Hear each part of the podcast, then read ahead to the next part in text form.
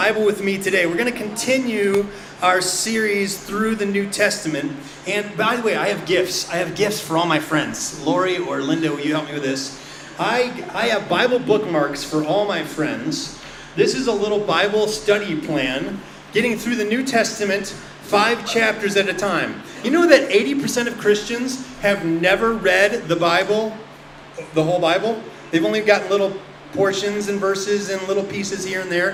80%. 80% of Christians have never read their Bible cover to cover. They've never read the whole thing. And many Christians have never read just the important half for us, the New Testament. And how many know that you need to know what your Bible says? Otherwise, you could be tricked. Otherwise, you won't know what you're talking about when you're talking about Christianity, when you're talking about God. There's a lot of people who think the Bible says things that the Bible does not say. Like, for instance, you ever heard that phrase, God helps those who help themselves? How many of you think that's in the Bible? Not in the Bible. Benjamin Franklin said that one. Not in the Bible. The Bible says things similar, like uh, if a man won't work and then he won't, if, then he can't eat, right? We say there are principles of work, like a, a, a, an honest work, day's work deserves an honest day's pay. That comes from another scripture that says a workman is worthy of his hire. But the Bible doesn't say an honest day's work for an honest day's pay you know what I'm saying? We have a lot of isms that come from Christianity, but they don't come from the Bible. But we have a lot of little uh, pithy sayings in American culture, and we think it comes from the Bible, but it doesn't. So, how are you going to know what's in the Bible unless you read it, right? And stop just uh, shooting off the top of your head what you think the Bible says. Actually, read your Bible. So, how do you, well, you know? You got to keep track of it. You have to have a Bible reading plan. And I recommend you start in the New Testament because the, if you try to start in Genesis, you'll get stuck in Leviticus and you'll quit. All right? Anybody, any Bible people know what I'm talking about? Okay, you got to the third or fourth chapter of Leviticus, and you're like, oh my goodness, this is a boring. Oh my God, the whole is the whole book like this? Is the whole book like this? No, it's not all like that, but all of that's important for context. So it's good to read the whole Bible, including the Old Testament. For Christians, though, we have a new covenant, we have a new testament. And I think it's good for us Christians to start in Matthew and go through Revelation. That's what we've been doing this year. Take this Bible bookmark. And if you're one of those Christians, if you're one of those 80% that have never read the Bible, can I challenge you? Start this week. Start this week. Say, I don't have a Bible reading plan. I've just kind of been doing the, the kamikaze method of Bible scripture. Just flip it open and go, oh, what does it say? Judas went out and hung himself. Oh no, and go and do likewise. Oh no, no, no, no. Don't, don't do the Russian roulette style Bible study. A lot of people do that. No, no, have a system for studying the scriptures and getting through the whole Bible. Then you'll know what the whole Bible says, and you'll have it for training in godliness and life in Jesus, and you know what it says, and no one can deceive you. There's a lot of people trying to deceive Christians these days. Come on, right? These are deceitful times. These are scary times. There are charlatans and con artists everywhere. And if you listen to the things you hear in the media on the, li- on the right or the left, you're going to be fooled. You're going to be deceived. There's only one news that's worth listening to, and it's the good news of Jesus Christ. It's the gospel. Amen? It's not CNN. It's not MSNBC. It's not Fox News. It's not either. It's the good news. It's the gospel. It'll never lie to you. It'll never get the facts wrong. It's always going to get it just right. Amen. So let's study this here today. And I really, seriously, if you've never done it, how can I challenge you? Um, let me think about it. what will I give you if you get through the whole Bible? not only do you get this book, Bible bookmark, I'll give you a T-shirt. All right, I'll give you a T-shirt from the Resource Center if you can come to me in the next 52 weeks and say, I did it, Pastor Wayne. I checked, I read the whole New Testament. You know what we call it? You say, that's bribery. No, it's called incentive. It's called incentive. The least I can do for you is give you a t shirt if you read the whole Bible, right? Amen? Let's do that. All right? So, uh, don't lie, okay? You're on the honor system. Why would you lie about reading the Bible anyway? That'd be a weird thing to do. So just check the box, read Read the Bible and you'll grow. What's the, that old Sunday school song was read your Bible, pray every day, and you'll grow, grow, grow. Don't read your Bible, don't pray every day, and you'll shrink, shrink, shrink. How I many there's a principle there? It's true. All right. So, talking about kingdom family values. And I was thinking, how can I illustrate that today? I always like to have a visual or an illustration. And I was going through and like thinking, what, what has value? What can I talk about where have where have value? And I went through my kids my kids' game closet upstairs. So Max, if you heard me knocking around early this morning upstairs, it wasn't a stranger, it was me. And I found the Simpsons Monopoly game, and I found a Homer Simpson $20 bill. Now, does this really have value?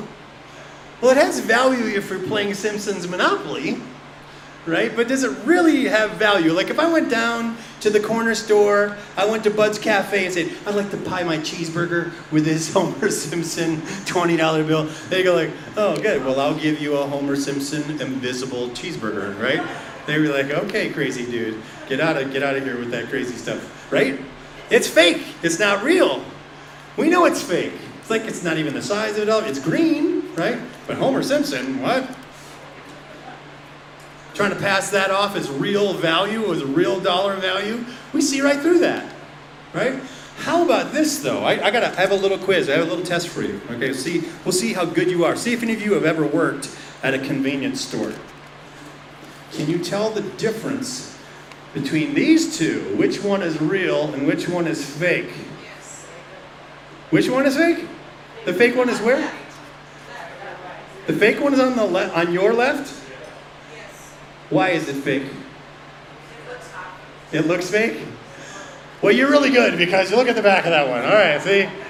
I, I just put that on the color copier uh, printer at home, and I just broke the law big time. I'll destroy this later. I promise to the federal agents who are watching the feed here today. Right, It's a major crime, counterfeiting money. In fact, I remember in Bible college, there were some poor guys on my floor that were fooling the Pepsi machine by color by photocopying dollar bills and putting them in, and it fooled the Pepsi machine. And they were getting free Pepsis from photocopied ones. Anybody naughty in the 80s or 90s do stuff like that? Okay. all right. I outed you. I outed you. All right. Well, I won't tell Pepsi. It'll be our little secret between you, me, and Pepsi. It won't. It won't. It's a little tougher though, right? This one is a, like if you just didn't see it next to a one dollar bill, and you weren't privy to the back side of it, Looks pretty close to a one dollar bill. If he didn't know I was talking about authenticity, you'd think, oh, that's pretty. That's probably a one. He wouldn't lie to me, would he? See, that's the, that's the world we're living in right now. Is counterfeit Christianity, counterfeit facts, counterfeit truth. There's a lot of faking going on. There's a lot of posing. but that has no value, right? Again, if I went to, down to Bud's Cafe and tried to get a cheeseburger with one of these, they'd be like, what? Get out of here with that, right? That has no value here, right?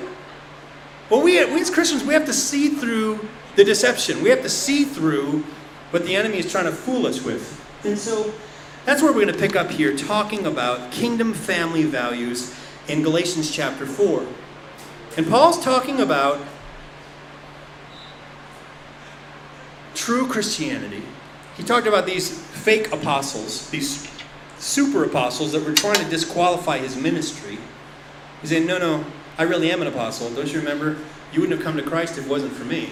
These people are trying to give you a different gospel. Not the real gospel, they're trying to give you a counterfeit gospel. A gospel that says, well, wait, if you convert to Judaism, then Jesus will accept you. Or, no, no, if you do all these good deeds and then you have Jesus, then God will let. No, no. It's not just Jesus. It's you got to do this stuff and then Jesus and then you're in. No, no. Paul says, no, it's Jesus plus nothing.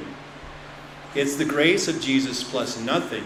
It's a free gift. All I can do is receive it. It's not by works. So I can't brag about how good I was.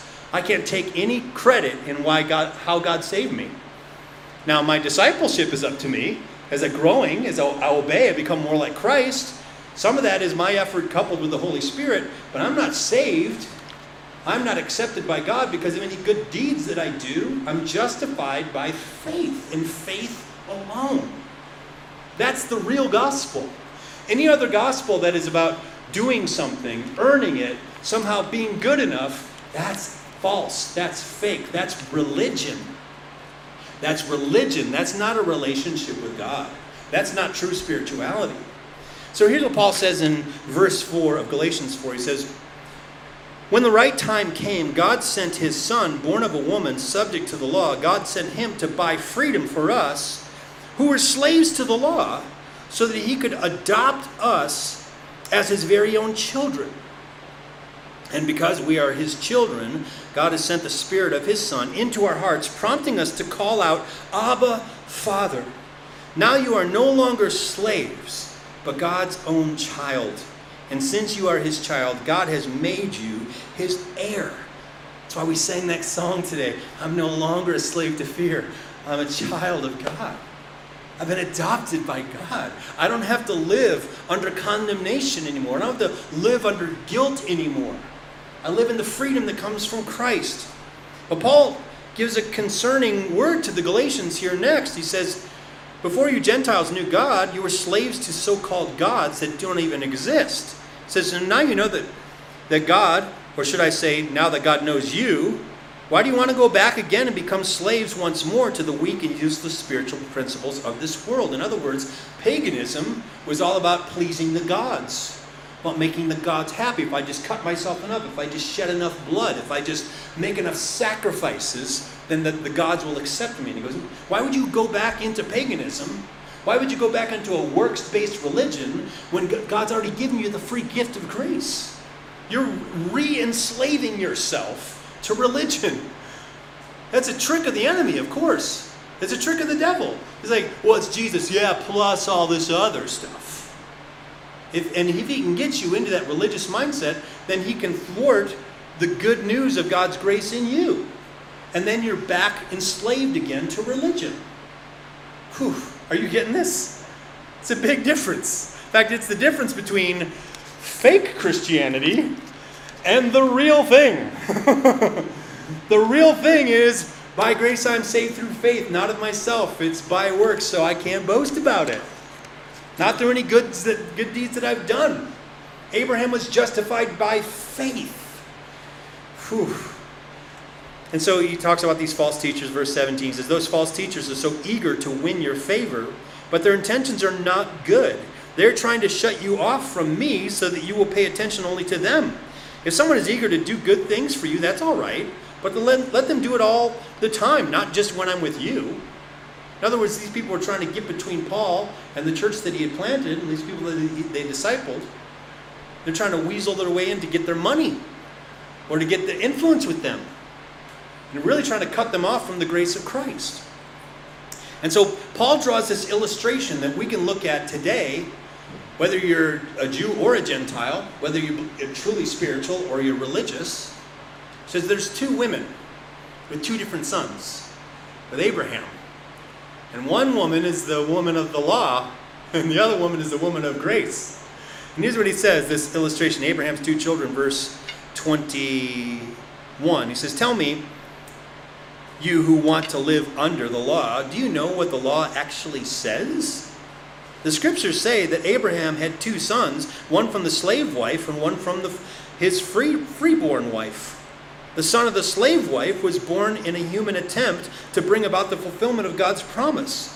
But the son of the freeborn wife was born as God's own fulfillment of his promise.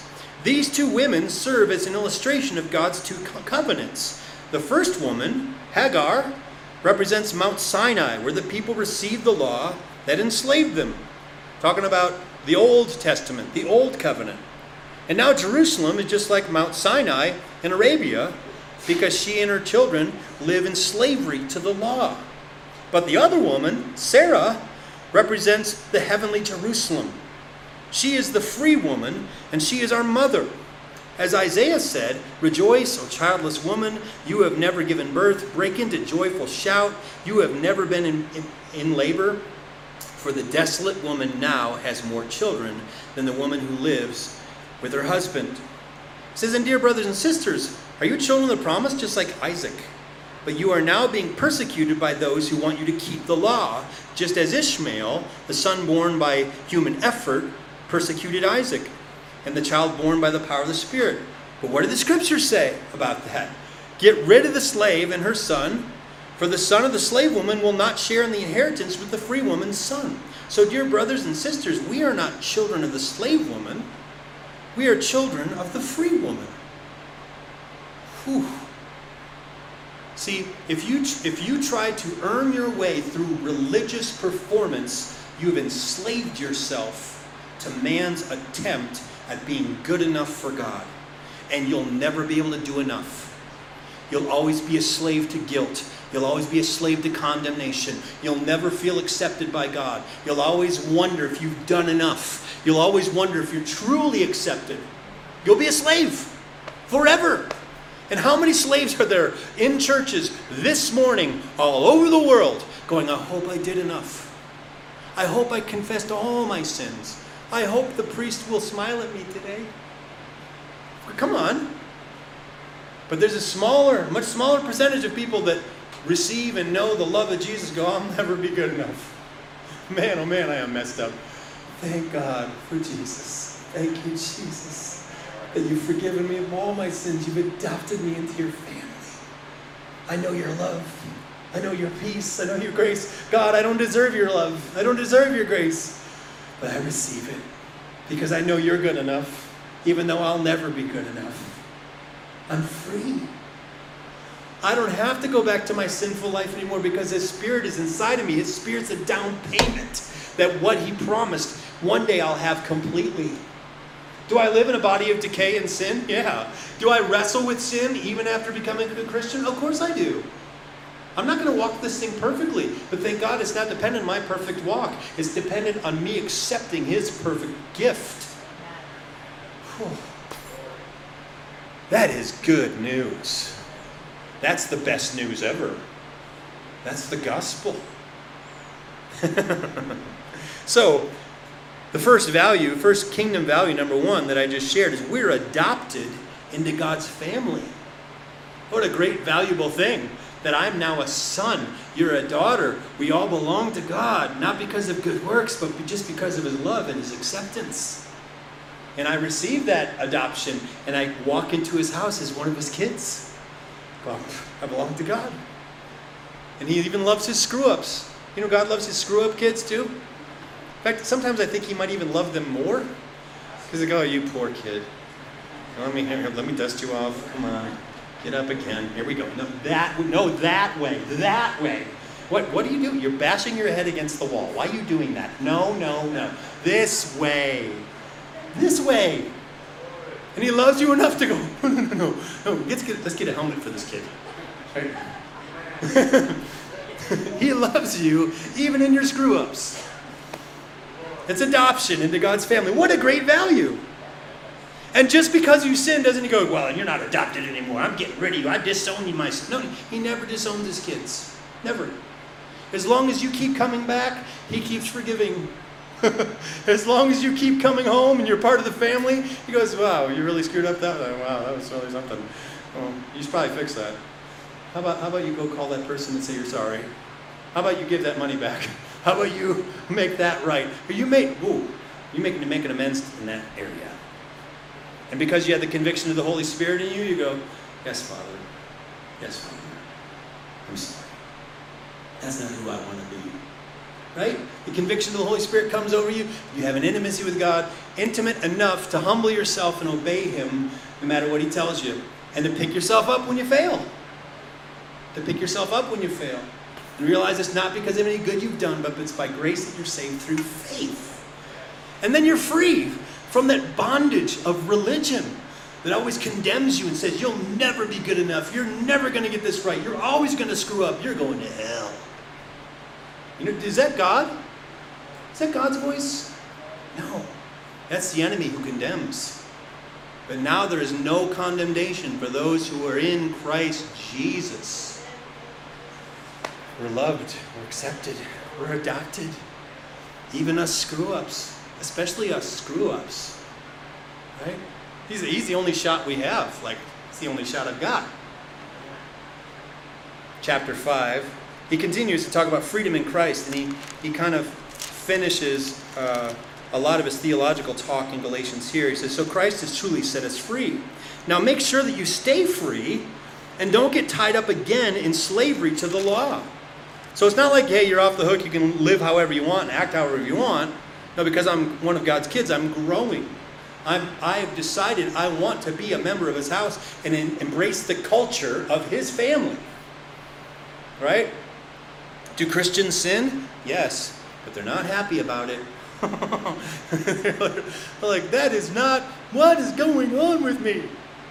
They go, okay, God, what did I do that time? How did that, how did that happen? there's another program I belong to talks about an acronym, HALT, H-A-L-T. When I get hungry, angry, lonely, or tired, I get near the edges and I'm not thinking so straight. I start to make some of those bad mistakes. So I should recognize when I get into the danger zone. You know? Maybe eat, a, eat something. Take a nap. Calm down. no, go, find a friend. Go talk to a friend. Run this by a, a friend, see what they say about it. Oh, no, no, I'm, I'm not thinking about it the right way. I'm, I'm wrong. I'm wrong. I'm wrong. But I want to be right. No, but I'm wrong. Okay. Okay. I thought I was right. and you go, okay, well, I'm, I am submitted and humble enough to accept correction. And maybe I don't see everything. Maybe I have some blind spots. Maybe I can grow and do what people tell me. So Paul talks about the church is a family, but it's so much more than that. He says it's like a family, it's also like a building. He says Christ is in charge. It's a place, church is a place to glorify God. In another description, it's a place for sharing your, your life with each other. See, people who blow in late and leave early at church, they don't really want to be a part of the family. Right? They want the they want the fire insurance. Look, I went to church. There, God, I did it. you might as well just not come, right? If you're coming with that attitude, don't come with that attitude. If that's what you give, don't give. There's your tithe and offering. No, no, no. Out of an overflowing heart of gratitude, that's when and how we give. Right? It's a place where I share my life. I'm not too good to hang out with ordinary people. I'm not too good to listen to other people, and maybe I have something to learn from other people. And other description here says in 1 Peter 2 9, it says, For you are a chosen people, you're royal priests, a holy nation, God's very own possession. As a result, you can show others good, the goodness of God, for he called you out of darkness into his wonderful light. The church is a diverse place every nation, tribe, tongue, people group, socioeconomic level, every education level. God is not a discriminator. He's not a, a he doesn't show any favoritism. He's not a respecter of persons. He's not a guy to go, well, wow, you, you're the governor. I'm going to really give you some attention. No, no. He cares about the homeless guy on Colfax, and he cares about Governor Polis, and all points in between. He cares about all of us listens to our prayers. He doesn't care who you are. Value number two we reject sin and live in the Spirit. We reject sin and we live in the Spirit. So, how do you do this? If I know I'm saved by grace through faith and I receive that, I am adopted, what's the next steps? Like this Christian life, I don't know if I could be good enough. Well, first of all, you can't. But the Holy Spirit working through you can. It's God in you. So we have these two natures inside of us, right? The, the, the, the flesh and the spirit. And it depends on what you're feeding the most every day, which, which way you're going to win. So he says, but uh, Galatians chapter 5, he says, verse 5, but we who live by the Spirit eagerly wait to receive by faith the righteousness that God has promised to us. For when we placed our faith in Christ Jesus, there's no benefit in being circumcised or being uncircumcised.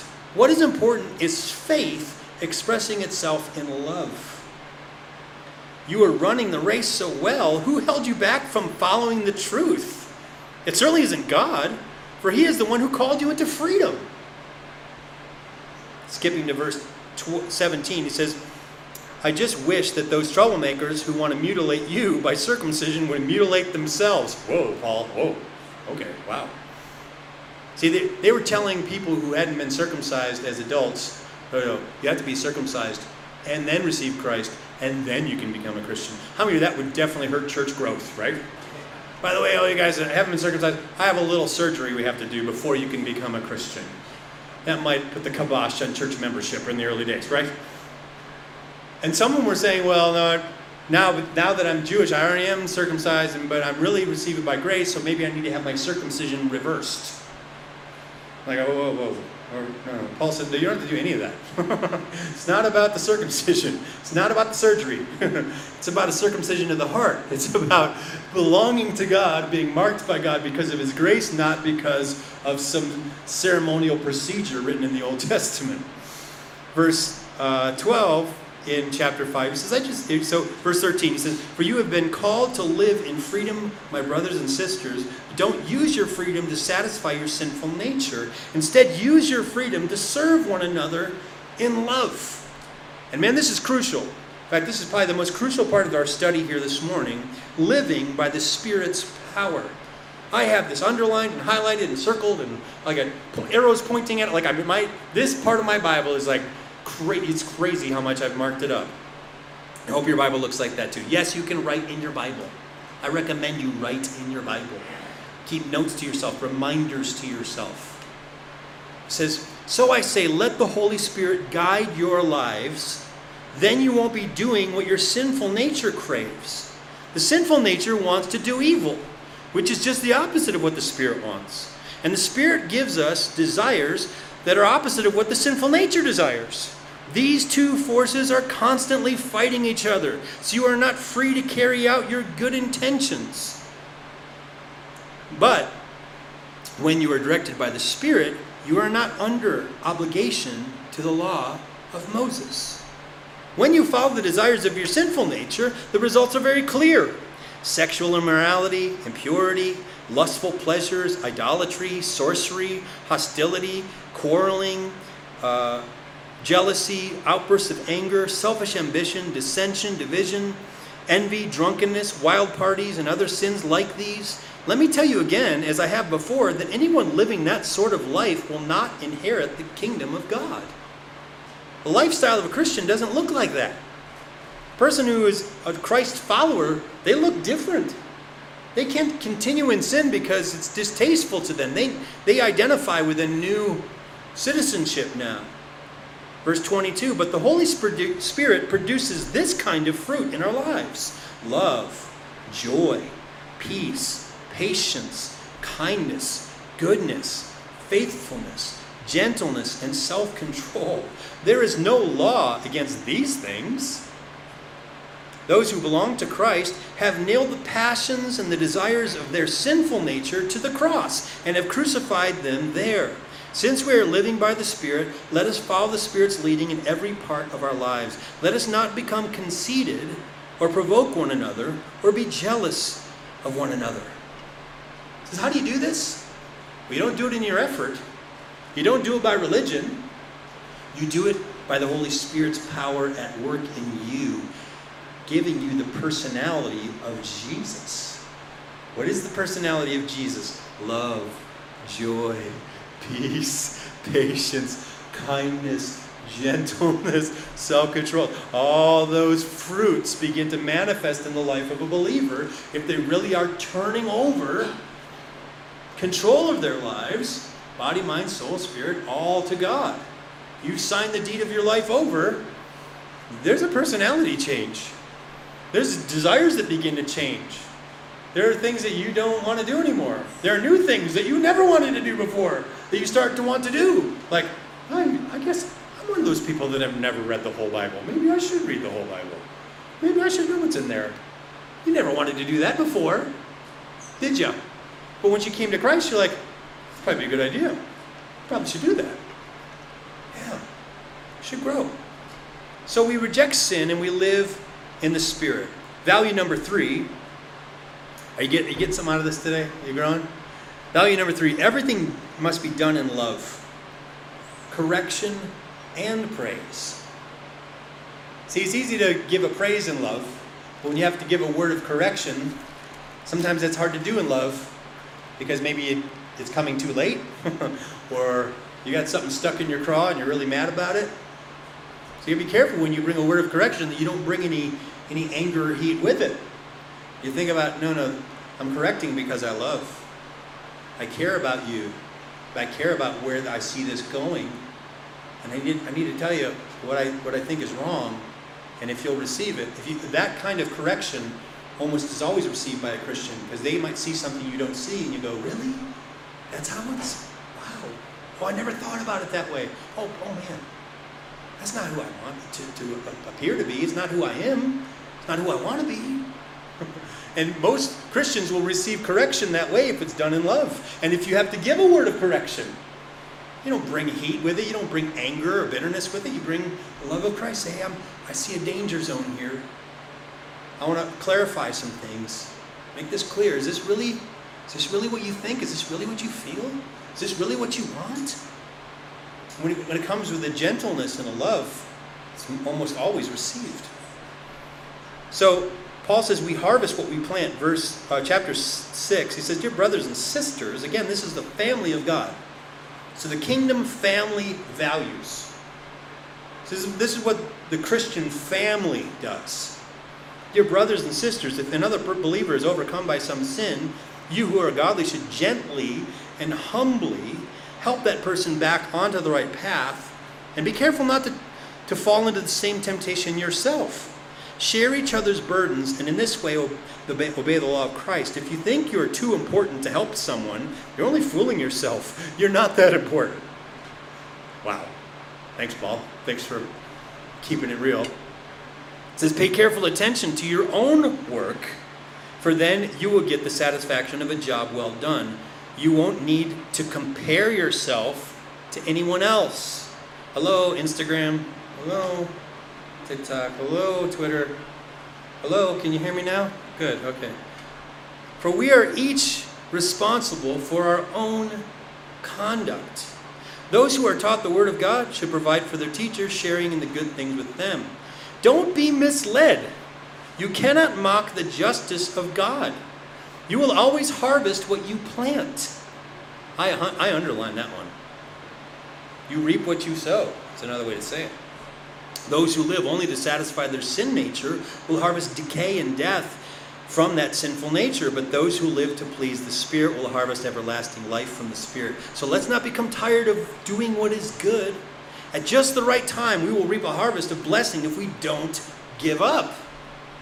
Therefore, whenever we have the opportunity, we should do good to everyone, especially to those in the family of faith. In fact, what he's saying is you need to prioritize your church family, your spiritual family. You give them a little preferential treatment. Like, that's my brother, that's my sister. You know, we, we're growing together in Christ. We're, we're doing this thing with Jesus together in my, my church family, my spiritual family. Like when they when they call, I don't let it roll over the voicemail. I pick it up and go, oh man, they, they, they need something. Right? I prioritize that telemarketer, I might let that one roll to voicemail. No, no, no. Well, my, my brother, my sister from church is calling. Ooh, picking that one up. Hope it's not something bad. Hope something, okay, maybe I can help them with something, right? So give preferential treatment to your spiritual family. And final advice, he says, Paul says, notice what large letters I use to write these closing words in my own handwriting. And he's talking about his, his thorn in the flesh there again. Many people think he was going blind, that he needed more and more help with his blindness later on in life. And he, again, just warns the Galatians not to get trapped by religion. Don't get trapped by these Judaizers who say that it's not grace. No, it's religious performance. No, no, don't fall into that. Don't fall into that. So we get to the next book, which is Ephesians, and we'll hit two of these chapters and I'll finish. I'm just going to skim here. It's written in AD 60. The main themes are it's who we are in Christ, it's about Gentiles being full members of the church. It's about unity, growing in the church, about living as Christians. Key concepts in Ephesians is Jesus Christ, grace, prayer, the church itself, and light, living in the light. Uh, a, a, verse worth memorizing in Ephesians 2, uh, chapter 2, verse 8 through 10. It says, God saved you by his grace when you believed, and you can't take credit for this, which i quoted already this morning. It is a gift from God Salvation is not a reward for the good things we have done, so none of us can boast about it. For we are God's masterpiece. He has created us anew in Christ Jesus so that we can do the good things that He planned for us long ago. Value number four of Ephesians 1 the Holy Spirit is our adoption, or the Holy Spirit seals our adoption. It's an evidence that we've been adopted by God. When you know you have His approval, when you feel those gifts and those fruits working in your life, you go, oh, that's a taste of heaven. Oh, I sense, I sense I have power that I didn't have power to do before. I have the power to live this. I couldn't do this in my own effort before. But suddenly I want to do it. And now I can do it. Because His Spirit's at work in me. So he talks about these spiritual blessings and verse 4 of, of Ephesians 1. He says, Even before he made the world, God loved us and chose us in Christ to be holy, without fault in his eyes. God decided in advance, again, to adopt us into his own family by bringing us to himself through Jesus Christ. This is what he wanted to do, and it gave him great pleasure. Kingdom family values. A family value is living by the Spirit, it's the grace of God.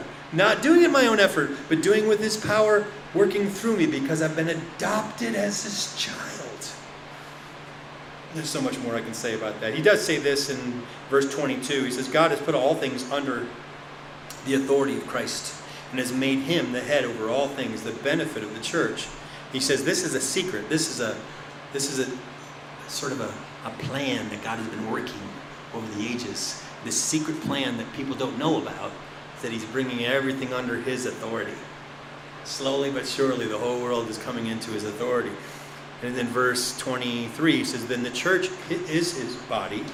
It is made full and complete by Christ, who fills all things everywhere with himself.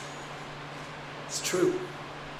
Christians everywhere, on every continent, every language group, are receiving Christ and knowing Christ.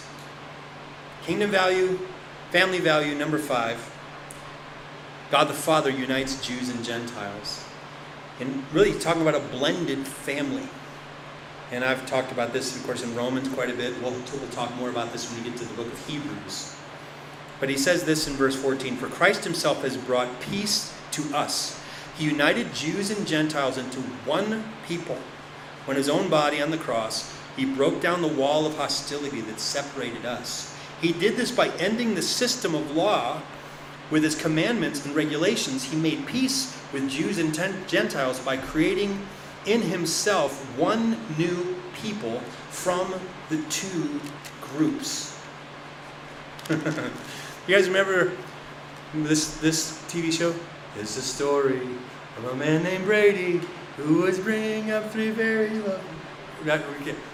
So, a blended family, right? What was the dad's name? Is it Bob? Bob, Mike, Mike and Carol, right?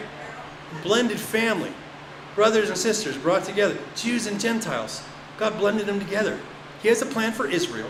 He has a plan for the church, and he's bringing all things under the authority of Christ. And so he says this I'll, I'll land it here. He says, He brought this good news of peace to the Gentiles who were far away from him, and peace to the Jews who were near. Now all of us can come to the Father through the same Holy Spirit because of what Christ has done for us. I have a little illustration to end this with. And I got my marker board here.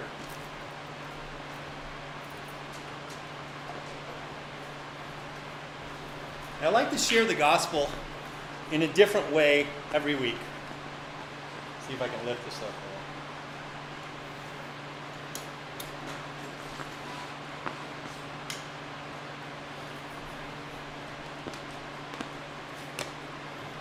This is an illustration I call the Gospel Bridge, okay? And this works for Jews and Gentiles, it works for all people. I want to see two, di- two different cliff sides separated by a great canyon in fact, the canyon is so deep you can't even see the bottom. It's eternal separation between these two canyon walls. This is you, and this is God. In fact, you could be all of mankind, every person in the world. And what religion tries to do is you try to jump over the canyon. And how many of you can't ever jump over a canyon? You always fall short. And well, whatever. If I take a really long running jump, maybe I can still do. Oh no, I still fail. I still fail. Wait, wait, wait, wait. Maybe if I take a class and really learn about canyon jumping. I've heard there's a class you could take. I'll just try, try. I'll run even further back. I'll try really hard. No, straight down to the middle of the canyon. Always failing. That's religion. That's our effort in being good enough for God. We're never going to be good enough. We're, you're never going to be a good enough canyon jumper. You're always going to fall short. But God tapped his son Jesus Christ. And he said, Jesus, would you go and make a bridge? Would you be the bridge? So all those crazy canyon jumpers can make their way over. See, this is Jesus.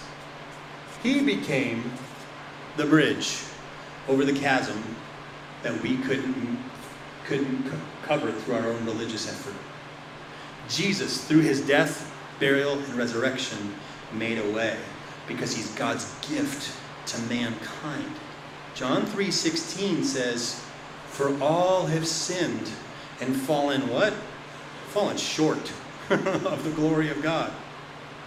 Right? No, that's isn't that John 3:16? John 3:16 for God so loved the world that he gave his one and only Son, that whoever would believe in him would have everlasting life.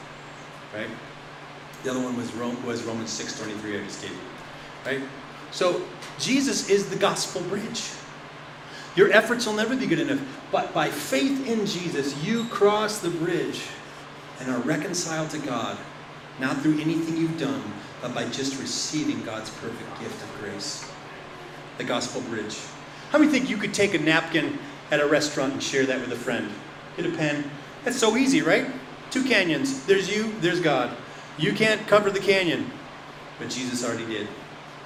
Receive, just receive the gospel. Would you pray this prayer with me today? Maybe if you're online, you never heard the gospel explained in such a simple way, but you're ready to say yes to Jesus.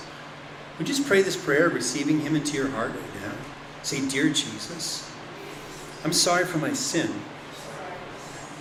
Thank you for dying on the cross for me. I believe that God raised you from the dead according to the scriptures. Please come into my heart.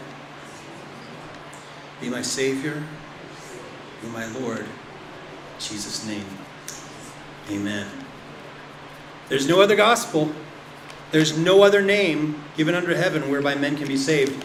Everything else is a fake. Let's tear that up, right? Get rid of the counterfeit and receive the true gospel of Jesus Christ. Right? I'm not going to buy a Coke with that one. Right? Well, I'm glad you came today. Glad you watched online. I'm so so pleased about what's happening in the church and the ministry. By the way, I got a letter from all the teachers at Sedalia Elementary School thanking you. Let me just read this is from the principal, and all the teachers signed a little thank you card. They said some very, very sweet things. you you want to read it, that's great. Here's what they said, and I think this might be from, from Peggy. She runs the front office. She said, On behalf of the entire Sedalia School uh, community, uh, who will benefit from the back to school donations. Thank you. Our appreciation extends to all who donated the hundreds of dollars worth of school supplies, just as, uh, such as crayons, pencils, tissue boxes, folders, glue sticks, scissors, water bottles, rulers, much more. The large collection of assorted backpacks handily crafted all of their supplies to students' classrooms during our recent open house. Many of our families who could otherwise not afford such supplies will now have everything ready for use at the beginning of the school year. Thank you for caring about others, the Sedalia staff and students. Isn't that nice? That is awesome. I had some great conversations walking in over there and had a great uh, talk with Dr. Uh, Calhoun from his visit last week, too. It's so awesome seeing you live out the gospel in kindness with Christ. It's so, so great. So, a couple things to mark. You might notice there's a new calendar of events that I've put on a laminated sheet on the back door. If you go down by the bathrooms, we have some internal marketing. You can see all the calendar. Maybe just take a, a, a, snapshot with your phone so you can keep those dates in mind. Our launch of the fall alpha course is going to be on Thursday night, September 16th. We're planning on a weekend away at Estes Park YMCA of the Rockies. Want to be a part of that? The cost is going to be about about 90 to 100 dollars um, if there's a smaller group. It goes down. It's even less if we have more people. So uh, with the more people, the less it costs because we distribute the costs amongst more people. So make your plans to join us for that. That's going to be the last weekend of October, October 29th and 30th. So mark your calendar for that as well. Of course, we'll have a lot of other stuff. A, a fall festival we're planning, our Thanksgiving uh, dinner uh, around that starlighting Sunday, just before starlighting, and then we're going to be doing a candlelight Christmas Eve service this uh, this this December. So don't you love this little church and what God's doing here? It's so amazing. And uh, why don't you stand? I'll give you the blessing and we'll leave. Father, thank you for your word. Thank you, God, that it's not because of any good that we've done, but it's by grace through faith that we're saved. Help us to walk in that gospel truth and not condemn ourselves when we fall down, but to realize you're there to pick us up. Now may the Lord bless you and keep you. May the Lord make his face to shine upon you. May he be gracious unto you, lift your countenance, and give you his peace. In Christ's name I pray. Amen. Amen. Amen. If you want to support the ministry, there's an offering box in the back. You can support us online, mysummitchurch.com. Otherwise, glad you came today. Blessings to you guys online. Hope to see you next Sunday. Take care. Thank you so much for tuning in today to the ministry of Summit Church and the daily outreach of Wayne Hanson. You can support our ministry in many ways. Click the donate button on our Facebook page, Summit Church of Castle Rock visit our webpage, mysummitchurch.com, and click the online giving link.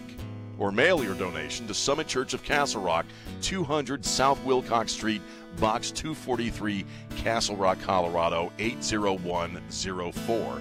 Or finally, text your gift to 303 625 9434 and follow the prompts using your smartphone.